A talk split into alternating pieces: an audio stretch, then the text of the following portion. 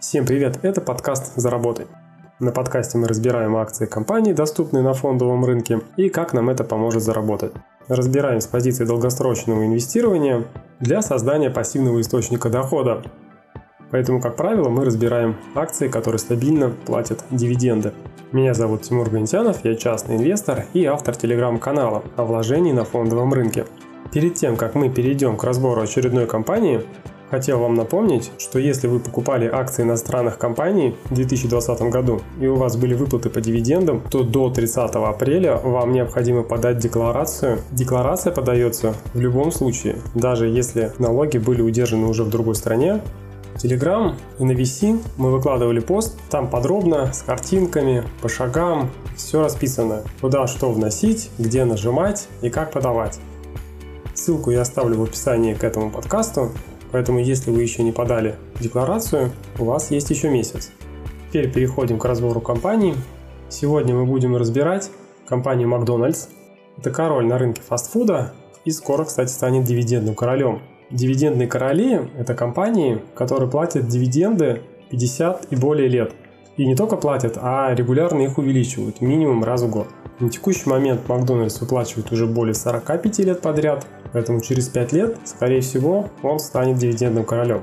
Давайте начнем с небольшой истории о компании, чтобы было представление. Самое первое заведение братьев Ричарда и Морриса Макдональдов открылось 1940 году. Это было обычное кафе для автомобилистов и она приносила порядка 200 тысяч долларов в год. Первое время в ресторанах был большой ассортимент, порядка 40 видов жареного мяса. Братья постоянно совершенствовали бизнес-модель, и спустя 8 лет они поняли, что основной доход им приносит продажа гамбургеров. На тот момент они приняли очень рискованный шаг, они полностью переделали ресторан в конвейер по изготовлению гамбургеров, сократили меню и благодаря уменьшению издержек на приготовление одной порции а также увеличению скорости обработки заказа, а следовательно и увеличение количества обслуженных клиентов, они смогли снизить цену гамбургеров до 15 центов, что было намного ниже, чем предлагали другие заведения города. В тот момент, в далеком 1948 году, они первые в мире вышли на абсолютно новую концепцию быстрого питания, которая основывалась на быстром обслуживании,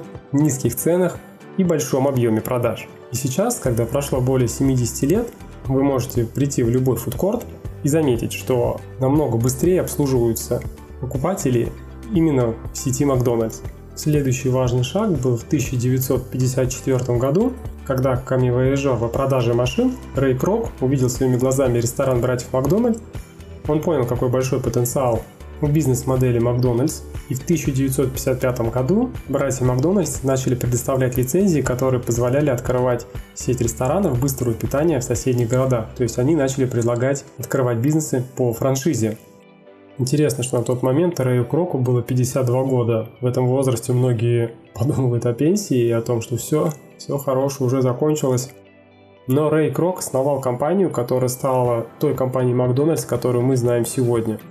Давайте теперь перейдем к моменту, как Макдональдс, конкретно акции компании Макдональдс, нам помогут заработать.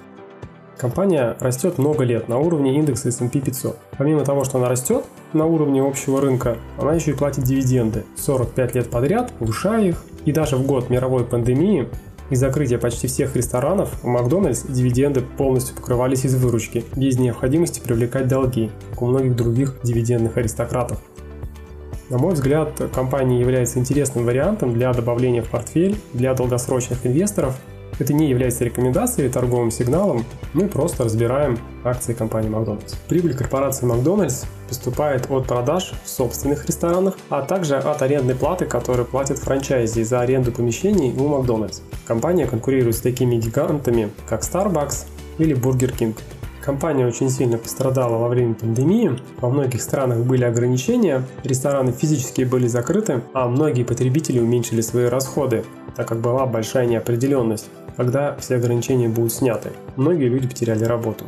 И в условиях неопределенности меньше заказывали еду на дом. И теперь, когда экономика открывается, конечно, в разных странах этот процесс происходит по-разному, но тем не менее, общий тренд сейчас на открытие. Можно с уверенностью утверждать, что компанию ждет рост. Причин несколько. Основная причина, что большинство людей во время пандемии открыло для себя доставку еды на дом. У людей сформировалась привычка, и большая из них часть продолжит также заказывать еду на дом, даже когда все ограничения будут сняты.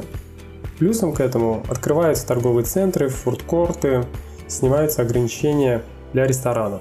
И в ближайший год можно ожидать, что уровень посещения ресторанов, а соответственно и прибыль компании от ресторанов вернутся на доковидный уровень. Также один из вариантов драйвера роста то, что небольшие конкурентные компании, ресторанчики, они закрылись и, соответственно, просто будет меньше предложения на рынке. Предложений, где можно просто посидеть. Макдональдс, как крупная сетевая компания, в принципе, как и все другие компании, получит от этого тоже небольшой профит, так как конкурентов стало меньше. То есть все драйверы роста, в принципе, вытекают из 2020 года. Если немножко отойти от 2020 года и все, что с ним связано с пандемией и последствий пандемии, то за последние 5 лет выручка компании, внимание, уменьшилась на 25%. С одной стороны, это негатив, но как бы это ни прозвучало, это благодаря бизнес-плану компании. Сейчас внимательный слушатель может спросить, как бизнес-план компании может подразумевать уменьшение выручки, еще и на четверть. Сейчас все разберем. А, основное внимание в бизнес-плане уделялось повышению рентабельности, сокращению затрат и уменьшению количества магазинов, которые принадлежат самой компании. Акцент делался именно на увеличении по франшизе. Да, благодаря этим действиям выручка за последние 5 лет снизилась на 25%. Но с другой стороны, рентабельность бизнеса выросла на 29%, а еще позволило сэкономить порядка 6 миллиардов долларов за все это время.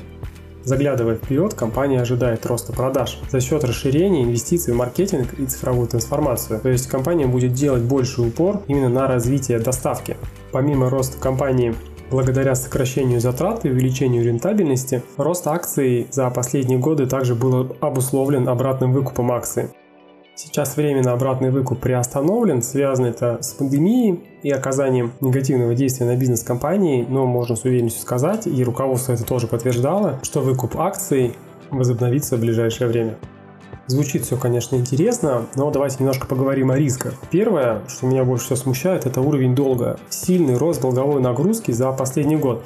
Само собой, это обусловлено пандемией и всеми негативными факторами, которые мы уже обсудили. Как заявил финансовый директор, Макдональдс планирует уменьшать уровень долга до допандемического уровня, используя свой свободный денежный поток, который остается после выплат дивидендов. Второй риск, который можно отметить, это премиальная оценка бизнеса. Сейчас компания готовится обновить свои исторические максимумы. Компания оценена дорого. Тут и хорошие показатели, и стабильные дивиденды. Чуть позже об этом мы подробнее обсудим, про дивиденды. И хорошие темпы роста, и как компания прошла кризисный год. Однако, если темп просто сократится, или, к примеру, по какой-то причине придется порезать дивиденды, то акции могут упасть до средней оценки. Теперь про дивиденды. Как мы уже ранее обсуждали, Макдональдс платит и увеличивает дивиденды 45 лет подряд. Дивдоходность на данный момент, на момент записи подкаста, составляет 2,3%. И хотя коэффициент выплат Коэффициент выплат – это процент дивидендов от прибыли. На текущий момент достаточно большой и равен 80%. Надо дать большую поправку на ковидный год. Можно перефразировать и сказать, что даже в год мировой пандемии и закрытия почти всех ресторанов у Макдональдс дивиденды полностью покрываются за счет чистой прибыли и еще остается кэш. Если так перефразировать, на мой взгляд, звучит намного интересней, показывает, как сильная компания работает даже в непростые времена. То есть, если предположить, что какие-то будут еще серьезные кризисы, то дивидендам компании достаточно стабильны и не угрожают, что их будут сокращать. Компания регулярно повышает дивиденды, делает это не на символическую плату, как некоторые компании в 1 цент на, за один год. К примеру, за последние 10 лет дивидендные выплаты выросли более чем в два раза. Помимо дивидендных выплат растет и стоимость акций. Компания активно проводит байбек. За последние 5 лет она выкупила 15% с рынка. На данный момент байбек приостановлен из-за пандемии и возросшего долга, но можно ожидать восстановления программы в ближайшем будущем. Скорее всего, это будет после возвращения долга в норму. Подводя итог, Макдональдс, на мой взгляд, отличная компания для долгосрочного инвестора. Компания существует уже более полувека. За это время мир так много раз менялся, вкус потребителей тоже меняются, а компания адаптировалась и оставалась чрезвычайно успешной обладает чрезвычайно сильными фундаментальными принципами, стабильно платит дивиденды, регулярно их повышает, не прибегает к долгам. Прогнозируется, что в 2021 году она не только вернется в норму, а существенно нарастит доходность, ее прибыль на акцию достигнет рекордного высокого уровня. Сделает компания это за счет более быстрой доставки, снижения цены и постоянно изменяя меню, чтобы оставаться в тренде. То есть, в принципе, будет придерживаться стратегии, которая была в далеком 1948 году когда братья полностью пересмотрели меню, увеличили скорость приготовления и уменьшили цену. Добавлять ли компанию в свой портфель, решайте сами. Все, что я рассказал, не является индивидуальной инвестиционной рекомендацией, советом или идеей купить или продать конкретные акции или любые другие финансовые инструменты. На этом у меня сегодня все. С вами был Тимур Гантянов. Не пропускайте интересные обзоры, слушайте, подписывайтесь на той платформе, где вам удобней. Пишите в комментариях, акции каких компаний было бы интересно рассмотреть. Будем разбирать. Ваши оценки и отзывы очень важны. Пожалуйста, пишите их. Так мы с вами сделаем подкаст еще лучше. Хорошего вам дня и до встречи в эфире.